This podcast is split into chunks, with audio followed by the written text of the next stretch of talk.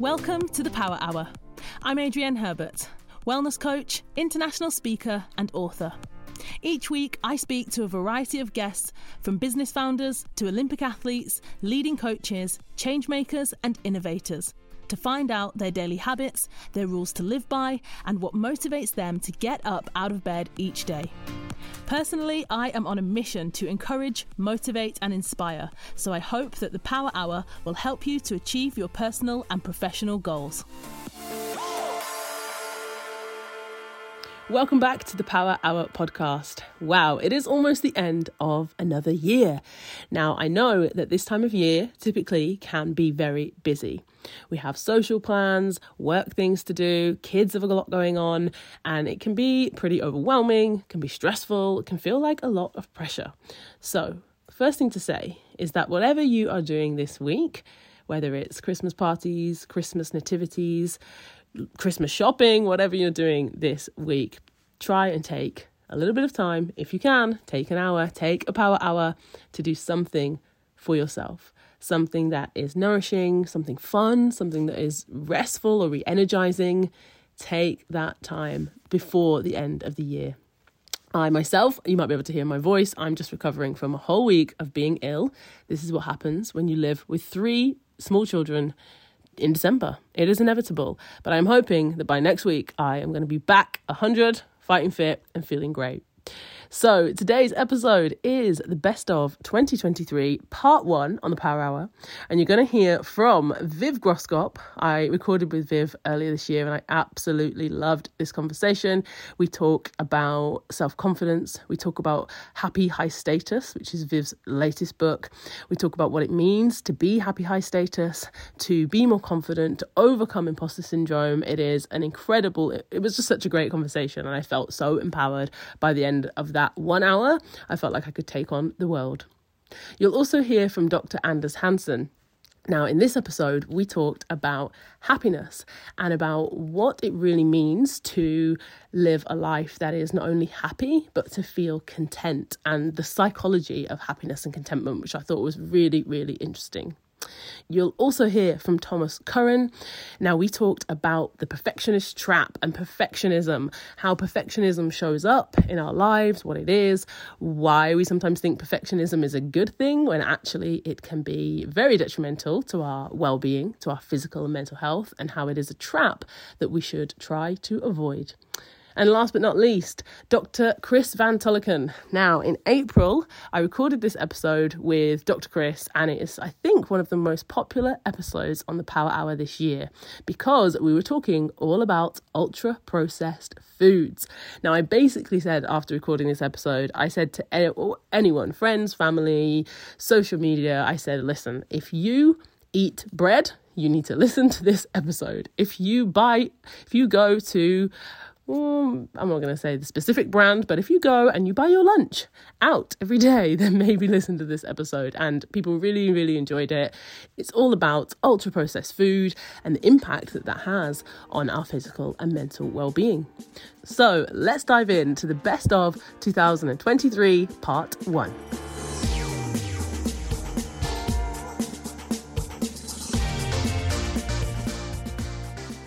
So, simply, my first question, Viv, is how do you or how should we define confidence? Well, I define it as happy high status, which is why I chose that title for this book. And obviously, the expression happy high status, three separate words, it's not an expression that anybody really knows. Mm. Um, so it sounds like a very weird thing to choose. I first came across this expression more than 10 years ago when I was first doing stand up comedy. So, for the first part of my career through my 20s and early 30s, I was a journalist for places like The Guardian and The Observer and The Financial Times. And then in my mid 30s, I had three small children. I was having a bit of a wobble as a freelancer. It was just after the financial crash of 2008 when there's a lot of advertising going out of print media just before everyone started being on social media, really. And I had this real moment of thinking what I've planned for my life, which is just to be a journalist, really. It's not going to exist soon and it's all going wrong. and I've got these three kids, and how am I going to make sure that I have a you know, good life as I get older. And I also realized, as I was telling my kids as they were growing up, to do what they want with their lives and not listen to other people, that I hadn't entirely listened to that myself. So I had this kind of like mini midlife crisis when I was about 35, 36. And I discovered stand up as part of that because when I was a child, I loved drama, I loved acting, I loved showing off, singing, always been a total karaoke hogger, hog the microphone at karaoke. I secretly want to be Jane McDonald, basically. That is she she is living my parallel life and she's she's doing it brilliantly. Um, so I always had this other side of me that I hadn't really properly acknowledged and started messing around with it but it became more and more serious and i ended up kind of switching careers and doing a lot of comedy and started hosting book tours for people like dawn french and jo brand. Um, you know through a lot of contacts i had in journalism really i got a quick entry into that world. So all the time when i was first doing stand up i was nervous and i wasn't entirely confident. Although i am quite a confident person you have to project such a massive confidence or at least confidence you don't you know lots of comedians their act is to be insecure or to be mm. like weird or freaky or whatever so it's not necessarily a straightforward confidence but you need to really look as if you know what you're doing and I very quickly came across this concept that's called happy high status. So, in improv comedy, which is things like um, whose line is it anyway? They do lots of improv on Saturday Night Live. Tina Fey is schooled uh, in that school of comedy. It's it's part of an American tradition. It's also a British tradition, and it came out of the 1950s, 60s, 70s. And this guru, uh, who recently died, actually, Keith Johnstone, founded these ideas about status on stage. And status on stage is or even on screen, you can think about it like in terms of succession. Like succession is a great way to think about it. So you've got this family, the father is clearly like the top dog, and then you've got these four siblings who are all vying for his attention. Sometimes they're up, sometimes they're down, and their status is not necessarily about their status in terms of their wealth like in succession they're all wealthy. Mm. their status is about their emotional and psychological status in relation to each other. So this concept of status in comedy in screen in fiction in all kinds of storytelling is really about who's up who's down. And a lot of that is connected to confidence. So how confident are you to approach somebody who is supposedly intimidating or more senior than you? Um, how confident are you when somebody comes up to you who's very needy and needs something and is putting you in a position of authority? Mm. And the idea of happy high status is that you get yourself into a zone where you're not overly confident and you're not trying to dominate other people, but you're not underconfident either. So if people asked you to lead or they needed you to lead, you could. Mm. So it's a very kind of balanced way of holding your ego in check, being confident, but not in that kind of superficial, stereotypical way of confidence that you so brilliantly described that we've all often grown up with from childhood is like confident people oh they talk really loudly they take up all the space in the room they're really annoying right happy high status is moving away from that stereotype and asking what does it look like if you're comfortable in your status, in your way that you move through the world, in how you're feeling today? What does that look like? The happy part is not like happy, happy, smiley, everything's great. It means more like balanced or relaxed. So, typical examples of people in the public eye who I think have this in spades. Uh, George Clooney, typical example. Michelle Obama, Barack Obama, uh, Julia Roberts, another great example. Um, sometimes not great to talk about celebrities in, in relation to this because we can then think, oh, well, it's easy to be happy high status if you're George Clooney. I mean, for goodness sake. But it gives you an, exa- an uh, idea, like a visual idea of what it means like to look relaxed in yourself. Mm. You know, hmm. in French, they have the expression bien dans sa peau, well in your skin, bien mm. dans sa peau. And there's a lot of expressions in different languages that since the book has come out, I've I've heard like there's an expression in Italian which is called sprezzatura, which again means like being comfortable in yourself. We, we recognize so, it when we see it, don't we? We recognize it yeah. in others, and when we don't see it, I think we can often feel uncomfortable as well. We recognize both people that are, that do have happy high status, and sometimes I think those who who really feel flustered or they have self doubt and all of those things, and it can make you feel uncomfortable. Yeah, the other way I use uh, to help people visualize this is if you're comfortable with the idea of Buddhism or yoga or meditation, this is like a kind of active Zen. So you are Zen in yourself. You know, you're you're feeling you're neutral. You're waiting to see what's going to happen. You're open to things. Um, the other way of thinking about it that I use a lot is to think the opposite of petty. Mm. So when we are petty, we are not happy high status. We're like looking for somebody who's slighted us. We're looking for every little kind of snarky remark or oh that person looked at me funny right yep. that's the opposite of this so you, sometimes sometimes I will think to myself, okay, what is the happy high status response in this situation? Or how can I be more happy high status today? Mm. Um, and sometimes I'll think, okay, what is the least petty response? Mm. Or sometimes to ask yourself, what is the most generous response. And I'm not suggesting that this is a state of being that you would manage to be in all of the time. Nobody can do that, not even Michelle Obama, right? Um, it very interestingly, if you watch the Netflix documentary on Michelle Obama, when she is between moments of being public and being happy high status in front of other people, she listens to music so when she's traveling between speaking engagements or TV interviews, she listens to music really loudly on her phone mm. and she just relaxes and chills out. Uh, so she isn't trying to be happy high status all of the time. She's giving herself a break and she's recharging. So we can't be this all of the time. Um, for example, I am not this all of the time. Last night I was at the British Podcast Awards and my podcast was nominated for a, a Best Business Podcast and we didn't win. Mm. And I immediately felt myself being petty when we d- we didn't win because I'm very competitive and right. I always want to win, win everything. And I just think, I mean, I don't literally think it only counts if you win. Of course, I don't think that.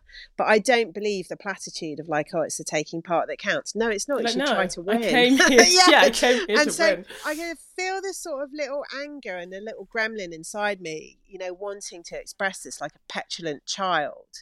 And I kept thinking, Viv, come on, you need to be happy high status. You need to show mm. grace. Mm. You need to show generosity. But another part of me was thinking, well, no, actually, it's okay to be human. Just like be angry for half an hour, have a little bitch to yourself inside your head. Like, don't let it out because other people don't want to see that. It's ugly. okay. You weren't, you weren't booing so, from your seat then. No, so I didn't have like a tantrum, but I just recognized to myself, like, it's okay to, to be petty now and again. Mm. But but most of the time, it's really going to benefit you and everyone around you if you try to incorporate more moments of this idea of happy high status. And I hope as you suggested already, that this offers people a reset it offers them a new way of thinking about confidence that is evidenced you know mm. from these ideas of drama and stage and screen so we we we already we recognize happy high status and status because we're reading it all the time mm. anytime that we watch a drama of any kind or comedy of any kind we're using these status ideas we're schooled in them without realizing so once you start to recognize this and see this everywhere it becomes easier to embody it yourself. Mm. And you also start to move away from these stereotypical ideas of confidence that are often, I think, so toxic and hold us back. And they're so rooted in things that we've been told as children, you know, like don't speak too loudly or you've got fun. I've heard so many people say to me they've been told there's something weird about their voice or well, that their act they don't their accent is wrong or whatever and it's it's never true mm. you know most people like i would say i don't think i've ever met anybody that i've thought your voice is ugly and you need to change it it's interesting because some... i get i would I would like to guess that many of those people are women. I think it's often women totally. that are told to change their voice. So I've heard women say before that they've actively tried to make their voice deeper or softer or less shrill. And it's quite interesting feedback, isn't it, for someone to think the tone of your voice is the tone of your voice. I think there's other things we can think about if you speak really quickly when you're nervous, you know, slowing your down your speech is, is maybe different. But I think, yeah, the, the tone of your voice or or another I think misconception that people probably have heard about confidence is that it's a personality trait and it's the same as extroversion and that oh for example myself i'm an extrovert so therefore people assume that means you're confident and that confidence and extroversion applies to all areas of your life. Whereas in my experience i'd say i'm very confident in certain settings where i feel capable. I feel i suppose as you would say happy high status and i know exactly what those scenarios are where i feel that.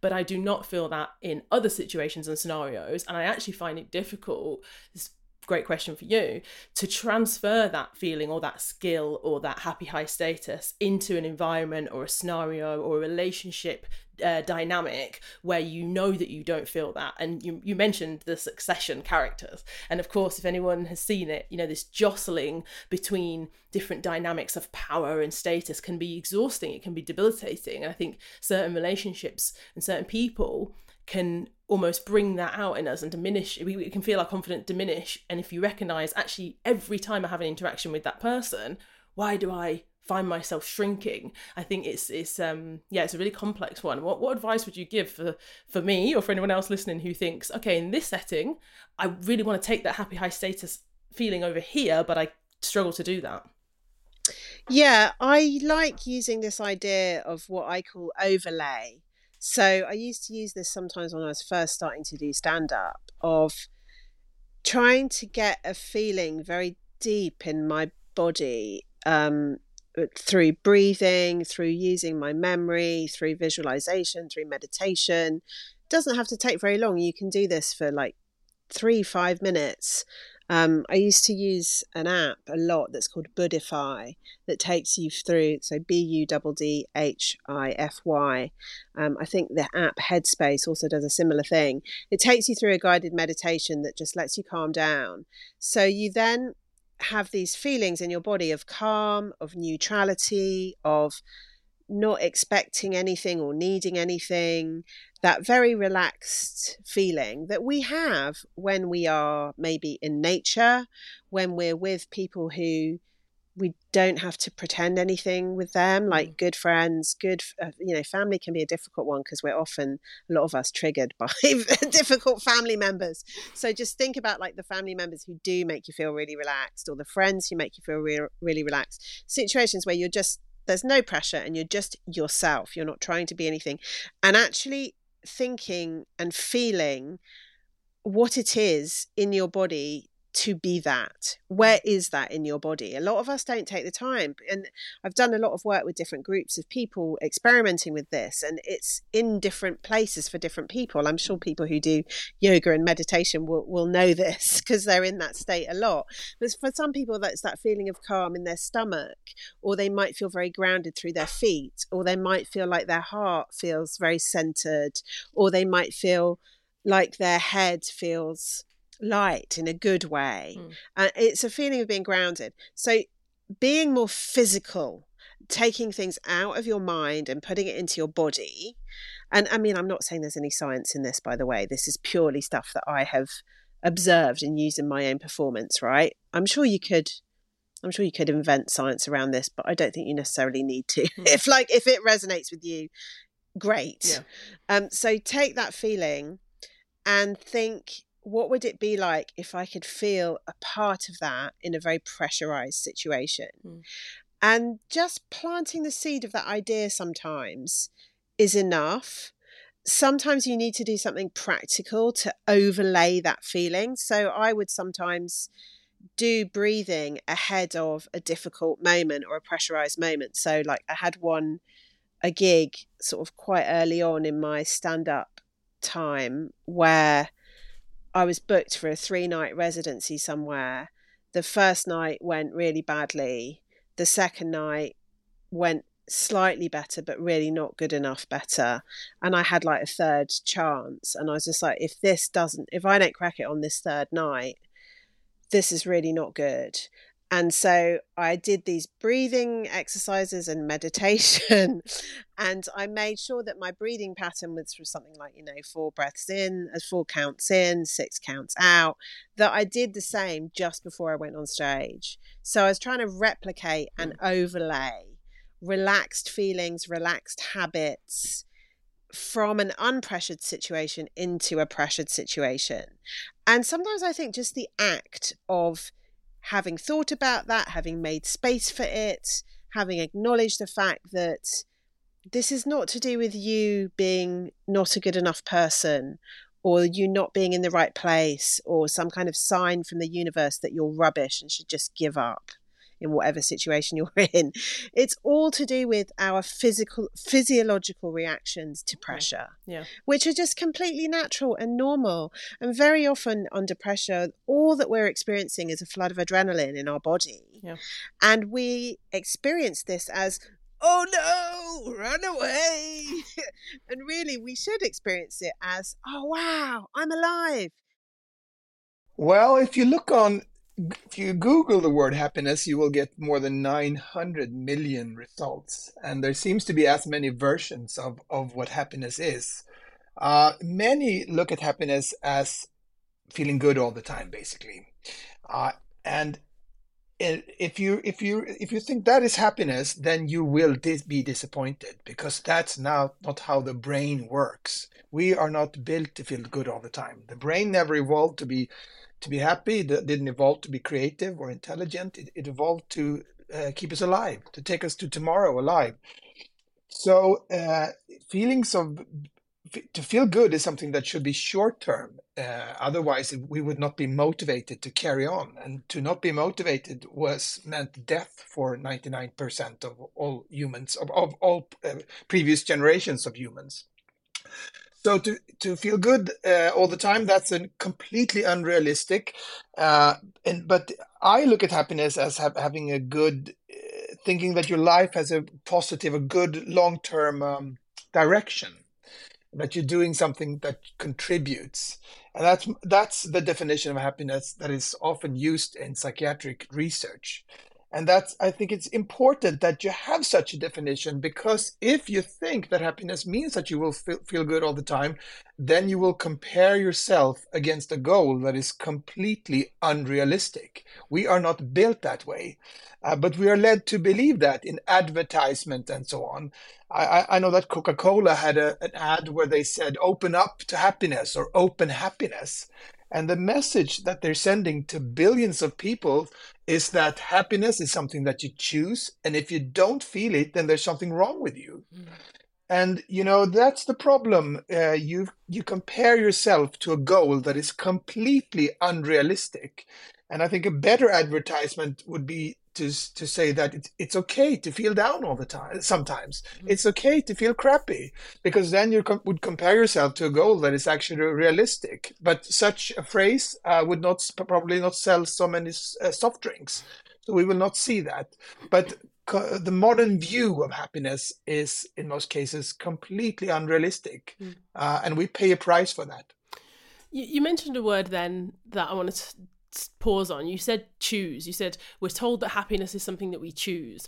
Now, I'd love you to kind of correct me, I guess, on where I'm going wrong because I sometimes have thought that in the past. I've thought, you know, I've listened to a lot of uh, a lot of speakers, a lot of uh, audiobooks and things on this topic, and I've kind of thought about that as about perspective and about, you know, you choose to see mm. the world in this way, or you choose to focus on positive things, or you know, as you said, if you're feeling crappy, if you're feeling down, we all have challenges in life. Maybe your job is stressful, maybe your kids aren't behaving, maybe you have an ill parent, and sometimes we we can feel like you know what I just need to be more grateful or I just need to be more optimistic and I have to choose happiness. So, yeah, am I getting that wrong in terms of trying to cultivate a mindset that is that is optimistic when maybe that's not helpful? I mean, of, of course, that can, that can be important. Uh, no question about that. But it's not that simple, really. It goes back to what I said about the brain it, it never evolved to be happy or smart. It evolved to take us to tomorrow alive. And the most important thing I never learned about the brain in med school was that it has not changed during the last 10,000 years.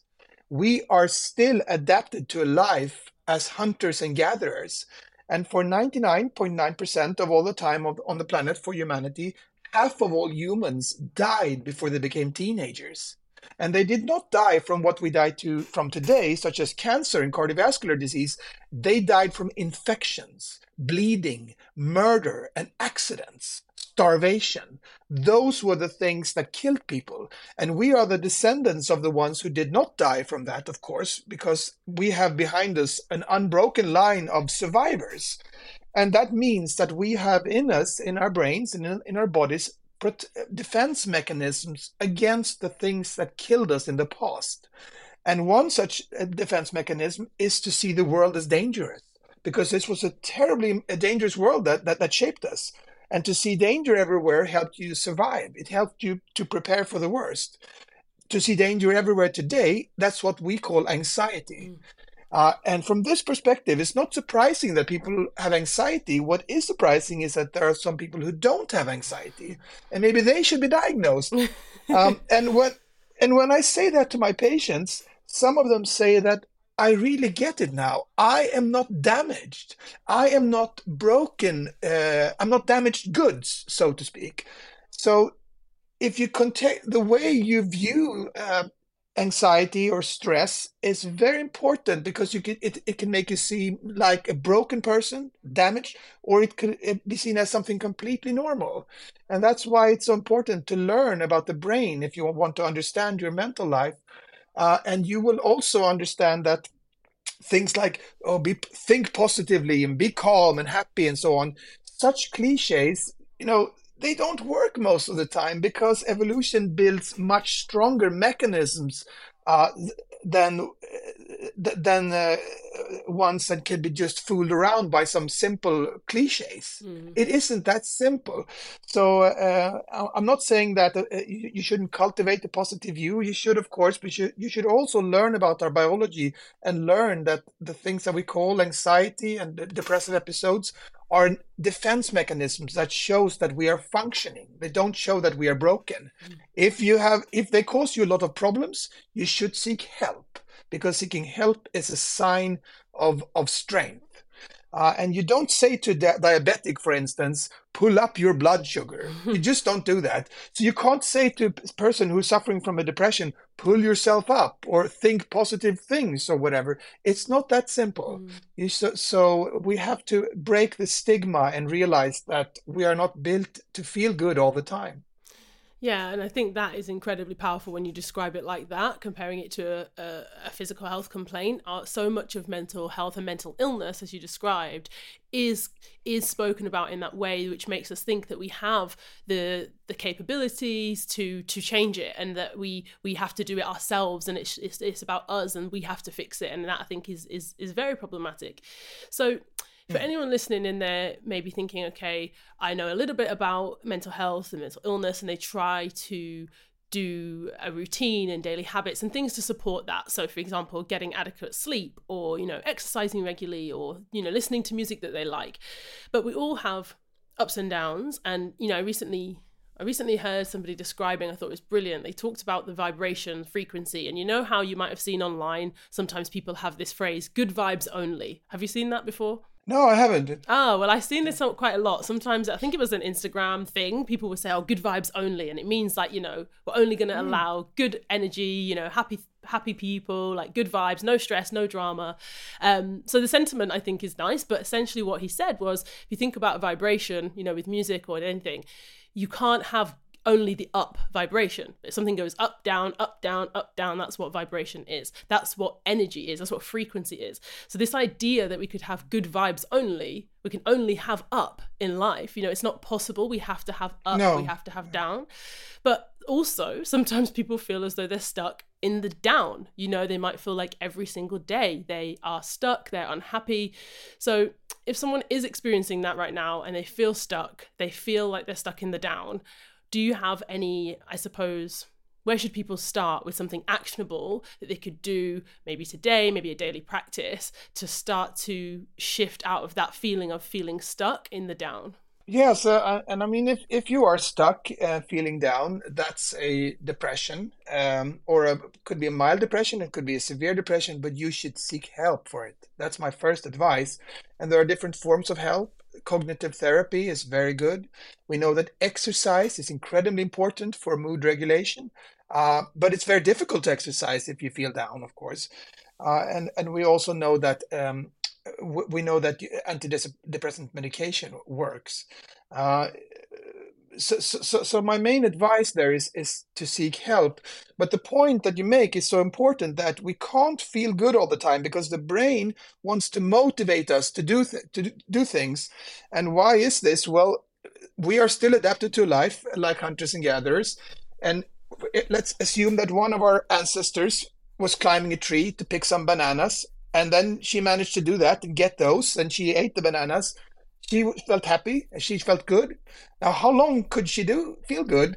Well, not too long, because if she felt good for two months, then she will starve to death. She would not continue striving for, for any new bananas. So positive feelings should, by definition, be short term to motivate us because that's uh, our feelings are motivations that's the brain's tools for motivating us to do things that mm. kept us alive and helped us reproduce in a setting that we used to live not in today's world. Um, so it's so the and, and the consequence of this is that the brain wants to really remain in balance. If you push the dopamine system this the reward system in the brain too, uh, too much, it will adapt to that and it will stop producing its own dopamine. And the dopamine receptors that the dopamine plugs into in the brain, and uh, there will be fewer of them. So the brain realizes that oh, I, I get all this dopamine from the outside by my smartphone or by uh, alcohol or cocaine or whatever, and then it stops producing its own. And it starts to expect this high level, and it, would, it doesn't get that. Everything feels incredibly boring. So eh, the consequence of this is what was great yesterday is something that you expect today and something that will be not enough tomorrow. So that's another reason why you should perhaps be a bit moderate on how much pleasure you seek because if you seek it too much too intensely it will backfire all hedonism will unfortunately lead to anhedonia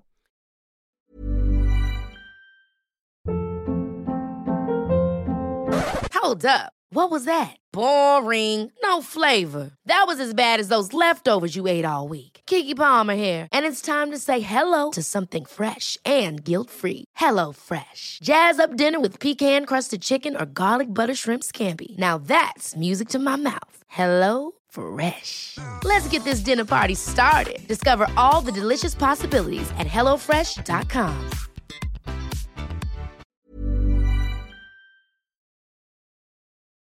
I think the best place to start actually would be to discuss. So, the title of the book, Ultra Processed People, I'd really love if you could define for us what ultra processed food is, because I think some people might be surprised. Often, the assumption about ultra processed food is that it's just junk food. So, high sugar, high fat food, such as ice cream or deep fried chicken. Mm-hmm. And it's fair to assume that most people know when they eat these kind of foods that they're highly processed, but they might not consider that their breakfast granola is ultra processed or that their lunchtime salad wrap might be ultra processed. So I think it's the best place to start. Could you tell us what is the definition of an ultra processed food? So it's such a great point because so much of it is obvious junk, but there's masses of ultra processed food that is organic. Uh, it's associated with weight loss. It's low fat. It's ethical. It's uh, allegedly good for us. Um, there's a very long formal definition, which you can look up on the United Nations Food and Agriculture Organization website.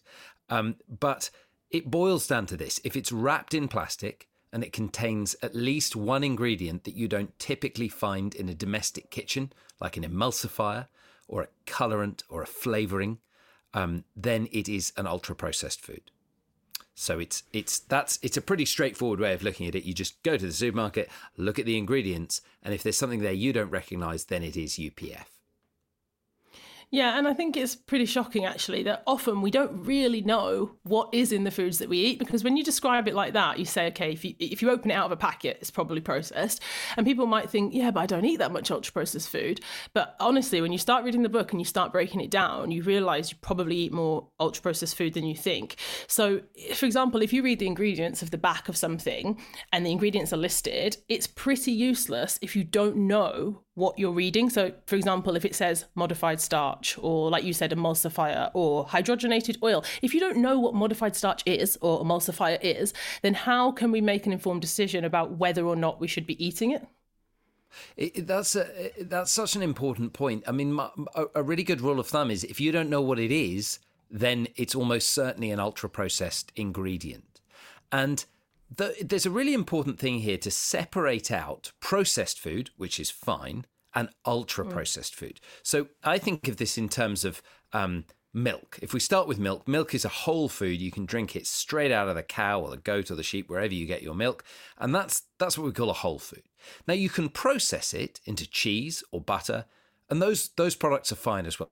They're not associated with diet related disease. The, the, science is clear that cheese and butter are, are fine you can ultra process your butter into margarine.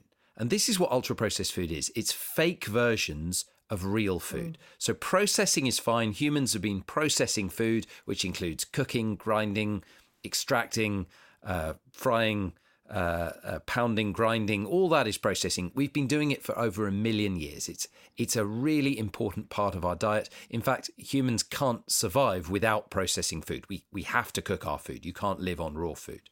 Um, and there's a lot of a lot of people have tried, and you can't do it. um, but ultra processing is a set of industrial processes. Some of them are physical. So you're grinding and extruding food. Some of them are thermal. You cook things at high temperature or you bleach, refine them, hydrogenate them. Lots of them are chemical.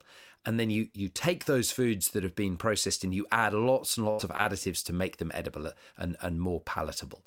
And so ultra processed food, the purpose of it is profit. And that that is in that very long formal scientific definition is this is food not about nourishing the human body, it's about generating profit for the transnational food corporations, and that that's important.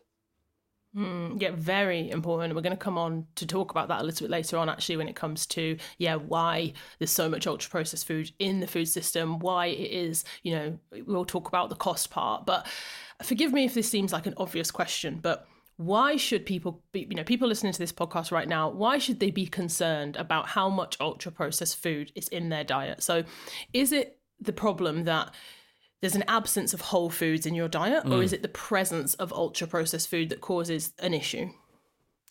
So that that is a question that people have worked really, really hard to answer. What what we the, the definition of ultra processed food was was it was it was developed as a hypothesis uh, about 13 years ago by a team in Brazil in 2010, and the hypothesis that what they were trying to do was describe the set of industrial foods that seemed to be driving diet related disease. So that's strokes, heart attacks, metabolic disease like type 2 diabetes, and early death, as well as lots of cancers. And so this they came up with this definition. And then over the last decade, we've done a huge amount of research trying to figure out it, was, the, was the hypothesis true? Is ultra processed food associated with disease and death? And the studies are really, really clear that the association is very, very strong. So that in 2019, we realized there was a study that came out in the Lancet where we realized that diet was the leading cause of early death on earth for human beings. It had overtaken mm. tobacco. And ultra processed food is the way of defining what a poor diet is. And when we look at the data from the big population studies, it's not simply that this food is fatty and salty and sugary. And it's not simply that this food is displacing real food from the diet. It is partly that. It is that this food itself is harmful. Um, and it's harmful in a huge number of different ways. Well, I think it's interesting to highlight that because if I think about myself anecdotally, I knew that I was going to be having this conversation with you today. And as I said, reading the book recently, thinking about, okay, what things am I buying, especially when you're traveling because you're not in your own kitchen and cooking. So, anecdotally, the reason I ask is because yesterday I was thinking, okay, what have I eaten today and how much of the food I'm eating is whole food, how much of it's ultra processed? And yeah, is it kind of the case that, okay, if it's five to one is that a good ratio so i'll start mm. off like in the morning i won't bore you with my entire day of what i ate but no do it well in the morning i got up i had a banana really early i think it was before maybe before six o'clock had a banana fine about two hours later uh, i knew that me and my husband were going to be going out for a run we are doing the london marathon very soon um, it was a short run, and I thought, actually, I'm really hungry. I'm going to have a decent breakfast. So I had a fried egg with some rocket, half an avocado, and a seeded bagel. So before 10 a.m., I'm looking at that and I'm thinking, okay, banana, whole food, uh, the egg, like you say, processed because I fried it, Rocket, great. Avocado, great. And then the, the bagel, which is seeded, is uh, ultra processed food, right? So I'm looking at that and thinking it's kind of like, yeah, six to one, five to one, whatever. If I continued my entire day, as I said, I won't bore you with it, but in the evening I had, you know, a glass of red wine, I had some salted pistachios, I had these wasabi crackers that I got in Japan, they're ultra processed and i was trying to yeah trying to like balance it out and that's why i asked you about this is it the absence of so for example if someone says well it's fine adrienne because you eat fruits and vegetables and you eat you know protein mm. and you eat all mm. these things and you cook your food f- from scratch most of the time so what if there's an ultra processed bagel or a few biscuits or and so yeah is that kind of is there a ratio people can figure it out or is it the case that actually all ultra processed food is bad and having it in your diet is going to cause issues for you so I think different listeners need different answers. There may be people. I'm guessing you you know your demographic, and I'm guessing your your audience is a pretty health motivated group who probably mm. aren't eating a huge amount of ultra processed food. However, there will be people who are listening who are living with obesity or living with overweight or living with other diet related disease. Um, mm. And for those people, it may be helpful to think of ultra processed food as a set of broadly addictive substances. And this was my relationship with it. So I have all the genetic risk factors for obesity. I have an identical twin who lived with significant obesity for a long time. Um, and so, and I found that there are certain ultra processed products that I had a really problem relationship with. You know, I'd spend time thinking about them. It was, I'd, I'd go and spend a lot of money on them. I would eat them to vast excess in spite of knowing they were bad for me. So for me, it's been really easy to go, look, I'm just not going to eat this. I, for me, it's like alcohol is to someone who has a problem with alcohol addiction or cigarettes mm. to a smoker. But there are plenty of people with alcohol who can go and have a couple of glasses of wine a week. Some people can smoke a few cigarettes on a, a you know on a on a on a Friday night and not think about them on a Monday morning. So those people, I think, we have to be really careful when we're talking about this. There are some people who are going to find it useful to be abstinent, and other people who, you know what, you're having the old chocolate bar, don't sweat about it any more than you would sweat about having a glass of beer or or or. I mean, I don't, I don't want to ever say that a cigarette is fine, but the, the data shows that if you're going to smoke one cigarette a week for a few years in your early 20s, it's you know, it's the addiction is the problem, not not mm. the single not the single item. So it's it's it's very much different approaches for different people. In in your case, I mean, you're someone who I'd be like, you should not be neurotic about this, right? Like I've I've listened to your podcast, I've followed what you do, I've seen interviews with you, I know you're a runner the fact that you ate an ultra processed bagel, it's it's not going to dramatically change your microbiome or affect your marathon performance. And it may also, it's worth saying, did you check the ingredients on that bagel? Is it like, do you know that it was ultra processed? Or because you can buy bagels that are are fine. Mm. They're just wheat and water. Yeah, I did. Yeah, I did, especially as I said, because I knew having this conversation with you, it wasn't from my local bakery. I won't say the, okay. the brand, but it was, you know, lots of different ingredients on there. And I buy yeah. them quite frequently and they're delicious. And I think, you know what, looping back to what you said, of course, yes, I'm someone who's very physically active. I try to, you know, have a balanced diet. I try to sleep well. I'm very privileged in the sense that I have access and education. And like I said, we'll talk about costs in a little bit. But I think it's interesting that also you mentioned weight and saying people people living with obesity or living with overweight. But sometimes we look at that as maybe like the defining outcome of health, which, as we know, mm. is not the mm. only one. So for people who might say, "Oh, well, I'm slim," and "Oh, yeah, I'm I'm running," or "I go to the gym," or people might assume that, "Oh, well, you can eat ultra processed food and it's not bad for you because they're slim," when actually, as we know, it probably impacts things like sleep or brain fog, concentration, gut gut health.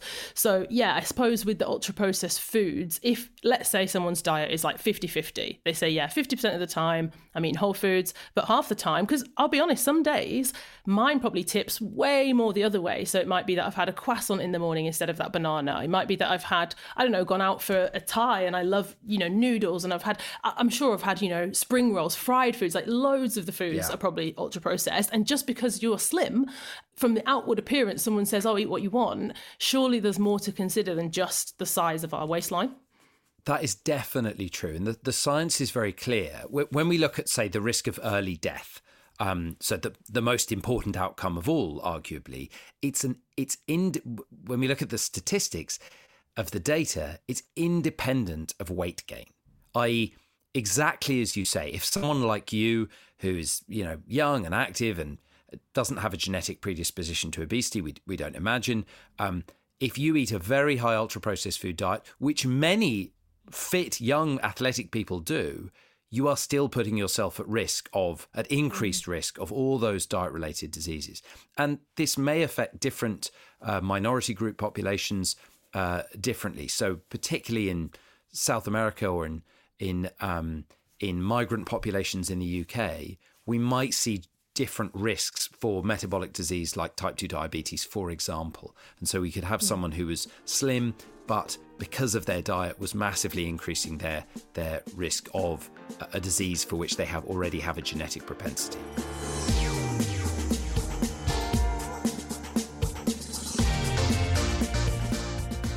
Perfectionism is a personality characteristic I think a lot of people listening can I identify with. Um, it's the most common answer to that dreaded interview question what's your biggest weakness? Oh, I'm, I'm a total perfectionist and in many ways is a kind of indicative of a sort of cultural um, perception i suppose that perfectionism is our our favorite flaw and although these are kind of amusing anecdotes we can point to, my research is actually showing that perfectionism is indeed becoming more common. Um, it's risen by about 40% since the late 1980s.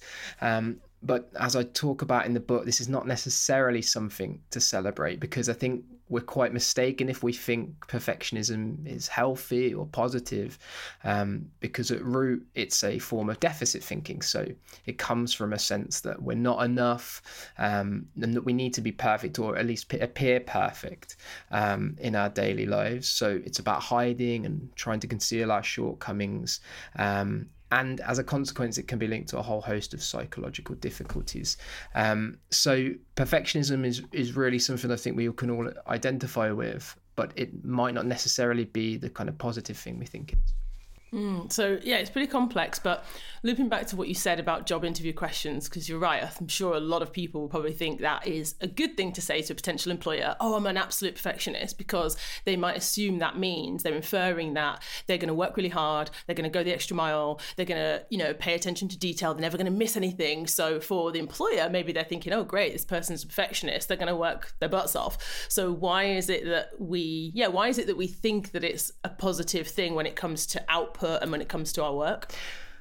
I think society celebrates perfection. I think in, in, in modern society, and we have a very hyper competitive world. There's a lot of pressure to excel in school and college and in the workplace, and of course, social media as well puts a lot of pressure on people to live up to really high and in in many cases unattainable ideals. So the whole world that we live in right now is kind of focused around hyper functioning, hyper uh, competitiveness, and I think that that really seeps down into our own psychology, and we think that our employers. Uh, looking for nothing but perfection. We think that society looks for nothing for but perfection either.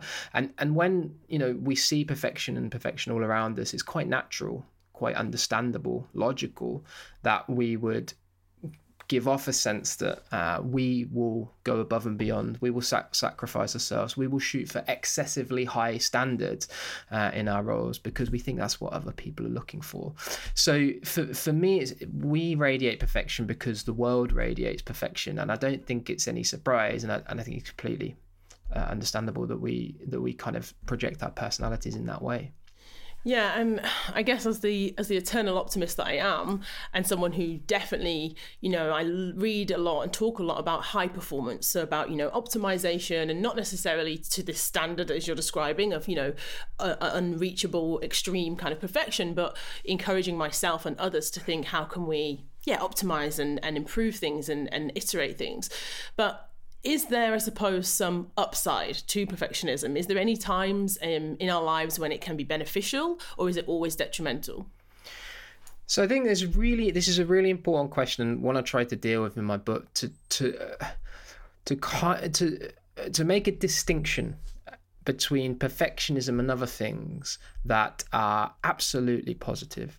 So I think the, the, the kind of blind faith we put in perfectionism right now is misplaced because one of the things you you hear when you talk to perfectionists, and particularly perfectionists that are really struggling, so perfectionists perhaps that go to therapy or perfectionists that uh, perfectionistic students perhaps that come to me and ask for for help, is is that they they feel like the perfectionism is the one thing that's holding them up in the world when everything else seems to be collapsing around them. It's my perfectionism is what's keeping me going. It's pushing me forward. It's helping me to succeed. And I think we need to we need to understand that perfectionism isn't doing those things. That actually it's the orchestrator of those things is what's creating those difficulties in the first place. Because as I mentioned before, it's this deficit thinking that keep, that keeps concealing, hiding, grinding, uh, pushing forward in a way that shows other people that we're perfect and nothing but perfect, and that is rather different for example, to things like conscientiousness or meticulousness, traits that we often confuse perfectionism with, which are active and optimistic ways of striving that are rooted in things like excellence and doing our level best. Okay, that is very different to perfectionism because conscientious people, people who are meticulous, they can let things go when things aren't quite right.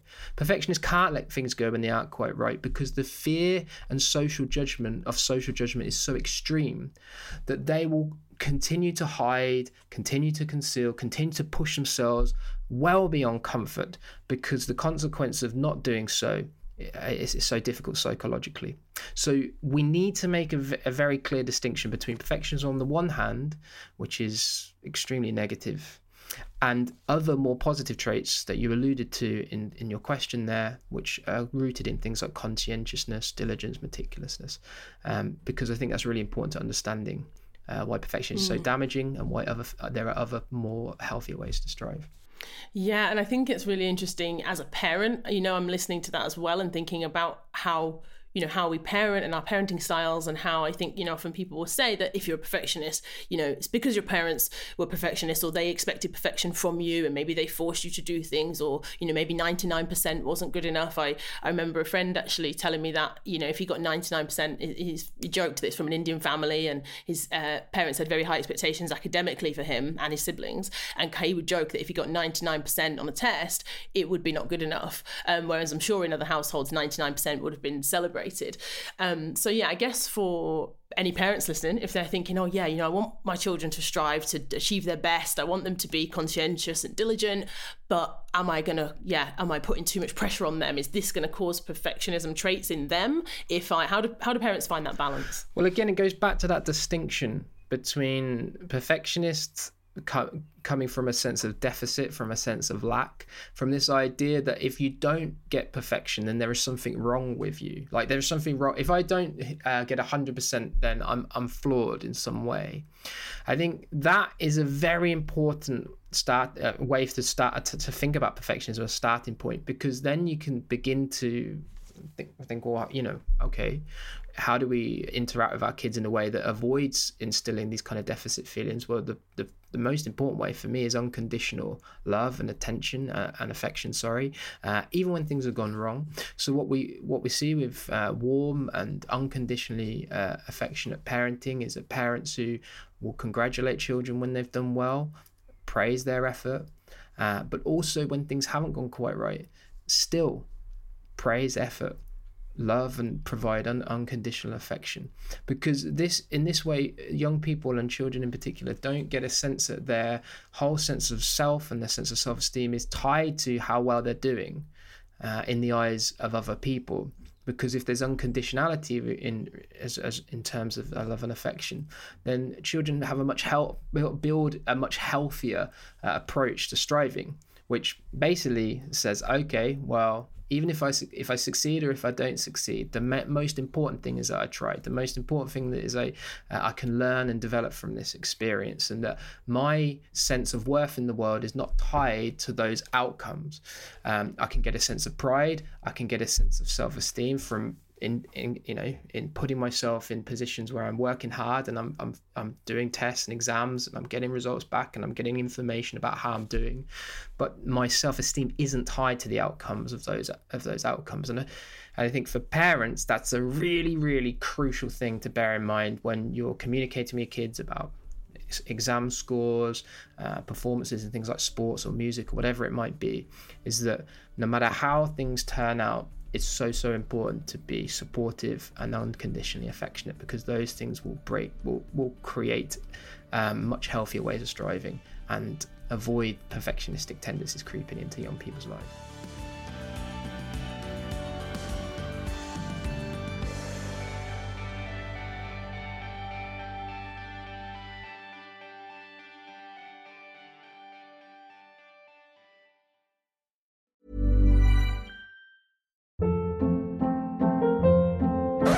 Hold up. What was that? Boring. No flavor. That was as bad as those leftovers you ate all week. Keke Palmer here, and it's time to say hello to something fresh and guilt-free. Hello Fresh. Jazz up dinner with pecan-crusted chicken or garlic butter shrimp scampi. Now that's music to my mouth. Hello Fresh. Let's get this dinner party started. Discover all the delicious possibilities at hellofresh.com.